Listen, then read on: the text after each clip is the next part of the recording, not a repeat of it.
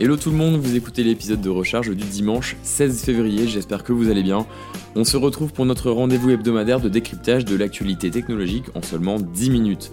Je m'appelle Florent Derue, si vous m'écoutez pour la première fois, et si vous êtes ici régulièrement, eh bien je vous remercie de votre fidélité. Le dernier épisode était focalisé sur le piratage du téléphone de Jeff Bezos, eh bien on va rester dans cette thématique en évoquant un équivalent de la guerre froide non pas entre deux États, mais entre deux individus, le patron d'Amazon et Elon Musk. Une guerre véritablement déclarée entre leurs différents business, notamment dans le domaine spatial. On en parle d'ici quelques instants. On va également parler de l'Apple Watch qui, en 2019, s'est vendu en plus grand nombre que toutes les montres issues de l'industrie horlogère suisse. Une statistique pas si surprenante que ça et qui en dit long sur le marché du luxe. Et enfin, on va terminer avec Byte, la version 2.0 de Vine, 3 ans après sa disparition et surtout après l'arrivée du mastodonte TikTok. Vous écoutez Recharge Weekly, on commence sans plus tarder, bonne écoute. On avait déjà parlé il y a quelques épisodes de cela de la guerre spatiale qui fait rage entre deux des personnes les plus puissantes de ce monde, Jeff Bezos, patron d'Amazon, et Elon Musk de Tesla. Si les années 70-80 étaient le théâtre de la guerre froide avec tous ces artifices pour déterminer qui était la plus grande des nations, avec une course à l'armement effrénée entre les États-Unis et l'Empire soviétique, cette bataille s'est transposée aujourd'hui entre les mains des empereurs des temps modernes, j'ai nommé les entrepreneurs du monde de la tech. On a appris récemment que Jeff Bezos vouait une haine exceptionnelle envers Elon Musk, une forme de jalousie à la suite de toute l'attention médiatique qu'il a reçue lorsqu'il développait des usines de batteries Tesla, Gigafactories. Chaque État des États-Unis voulait l'accueillir et c'était à chaque fois le tapis rouge qui était déroulé devant Elon Musk. Même chose en Europe, où c'est récemment, à Grünheide, à côté de Berlin, euh, qui est la ville choisie pour être l'épicentre de la production des batteries pour le gros marché européen. Jeff Bezos, évidemment très agacé par tout ce bruit médiatique, a décidé lui aussi de mettre en compétition les États pour accueillir le second siège social d'Amazon. Un projet pharaonique de plus de 5 milliards de dollars et plus de 50 000 embauches qui étaient prévues.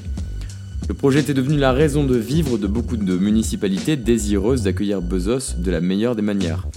Il avait réussi son pari, il avait une réelle volonté et un besoin pour un second siège, mais toute cette compétition n'était au final qu'un prétexte pour parfaire son image et rivaliser avec son concurrent de longue date. Et puis il y a quelques jours, une nouvelle histoire semblable. Vous le savez sûrement, Elon Musk est connu pour ses voitures électriques, mais aussi pour ses fusées avec SpaceX. Et ben grosse surprise, Jeff Bezos a également son entreprise spatiale Blue Origin. Alors que Musk vise Mars, Bezos vise la Lune.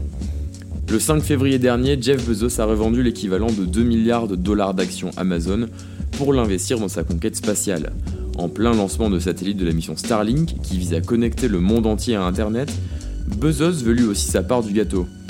L'avantage de cette guéguerre, c'est que ça pousse tout le secteur vers le haut. Mais au bout d'un moment, Jeff, il faut peut-être se rendre à l'évidence et éviter de forcer pour devenir le pape de la coolitude à tout prix. Il y a d'autres combats à mener, notamment peut-être au sein de sa propre entreprise. On va maintenant parler de montres. L'industrie horlogère suisse classique, à travers des marques prestigieuses telles que Rolex ou encore Hublot, ont vu leur vente baisser de plus de 13% l'an dernier, tandis qu'Apple a été en progression constante grâce à son Apple Watch. Pourquoi un tel phénomène? Le secteur des montres de luxe est à son plus bas depuis 1984 et la réponse pourrait bien se trouver dans la technologie. Sur un plan général, on assiste à un changement de paradigme, un détachement des consommateurs pour les produits ostentatoires, vecteurs d'image et de prestige, que ce soit autant sur les montres que sur les voitures par exemple. Les grandes marques suisses n'ont su que très peu se renouveler sur ces 20 dernières années, laissant le champ complètement libre pour les fabricants d'objets connectés. Aujourd'hui, une Apple Watch proposée à environ 500 euros va vous fournir un prolongement de votre vie numérique autour de votre poignet, tout en permettant de générer de la data en masse sur votre rythme cardiaque, votre activité, votre sommeil, tout un ensemble de fonctionnalités qu'une montre classique ne pourra pas prendre en charge. Les consommateurs veulent désormais un appareil polyvalent et pas uniquement un accessoire de mode. Apple a toutefois bien compris comment attirer une clientèle fortunée qui souhaite toutefois conserver des matériaux nobles. La preuve en est avec le partenariat avec Hermès qui va proposer des bracelets en cuir de haute qualité, similaires à ce qu'on retrouvait sur les montres traditionnelles de la marque, ainsi que des boîtiers et écrans orientés pour plaire à cette clientèle. On pourra comparer cette tendance avec Tesla par exemple qui ne va plus uniquement se contenter de proposer un véhicule de grande qualité ostentatoire comme on l'a dit, mais en combinant un bel objet avec un large éventail de fonctionnalités technologiques, comme le pilotage automatique, du divertissement à bord, un contrôle de la voiture grâce à son smartphone, bref toutes ces petites choses que les autres constructeurs n'avaient pas forcément anticipées. On le sait, vous le savez, nous sommes rentrés depuis maintenant quelques années dans une ère de contenu vidéo. Audio, évidemment aussi, c'est ce qui vous fait écouter ce podcast, mais les applications de partage de vidéos se sont développées à vitesse grand V. Snapchat, puis Instagram, sont venus poser les bases du social à travers l'objectif de nos smartphones. Puis il y a eu Vine, cette application qui permettait de créer des vidéos de 6 secondes qui étaient diffusées en boucle et qui ont alimenté notre même culture euh, et généré de véritables célébrités 3.0. Vine, malheureusement décédé, paix à son âme il y a 3 ans, a bâti les fondations de TikTok, une application chinoise de partage de vidéos en verticale, où à la fois les adolescents et les entreprises se bousculent pour gagner en visibilité. Mais nouvel arrivant dans ce marché ultra concurrentiel, Byte et son créateur, Dom Hoffman, n'est autre que le créateur de Vine. L'application se présente un peu de la même manière que Vine et donc TikTok, un fil d'actualité avec la possibilité de s'abonner, une page de découverte et un profil perso. Techniquement, les vidéos sont toujours euh, d'une durée de 6 secondes, mais la grande différence avec les autres acteurs de la vidéo, c'est que Byte prévoit de considérer davantage ses créateurs de contenu. Déjà, il faut savoir que Byte a attiré d'anciennes grandes stars de Vine telles que Logan Paul, King Bach ou encore Zach King. Et la grande différence, alors que Snapchat ou Instagram n'intègrent pas tellement la vie des influenceurs dans les prises de décision concernant l'application, Byte compte bien travailler main dans la main avec eux. Une relation privilégiée qui va permettre de fidéliser les vidéastes, d'amener leur audience massive sur la plateforme et bien évidemment proposer des partenariats bénéfiques pour la monétisation. Byte a annoncé partager 100% des revenus publicitaires aux créateurs, une mesure forte qui va permettre de faire la différence avec les autres plateformes. On termine cet épisode avec le chiffre de la semaine et moi il m'a véritablement bluffé. L'an dernier, Tinder a généré 1,2 milliard de dollars de chiffre d'affaires avec un business model que je vais vous expliquer si vous n'êtes pas familier.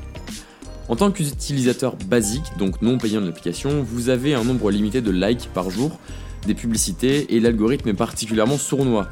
Il va faire en sorte de ne vous générer qu'un faible nombre de matchs par jour. Vous allez vous sentir un peu misérable pensant que vous ne plaisez à personne. Spoiler, c'est faux. Tinder a donc mis en place un abonnement premium au prix de 17 euros par mois qui permet d'une part d'avoir un nombre illimité de likes et de voir qui a aimé votre profil, afin d'éviter de devoir passer des heures à swiper avec pour seule arme votre seule volonté de trouver le grand amour. Ou pas. Vous avez également la possibilité de voir votre profil euh, mis en avant pendant une petite période afin que toutes les personnes autour de vous tombent directement sur votre profil dès l'ouverture de l'application. Un abonnement qui n'est pas donné mais redoutable en termes de fonctionnalité. Voilà donc comment Tinder a pu faire payer autant de personnes, qui sont 5 millions à travers le monde sur un total de 60 millions d'utilisateurs. Un business model assez brillant qui fait les bonnes affaires du groupe Match.com, propriétaire de Tinder.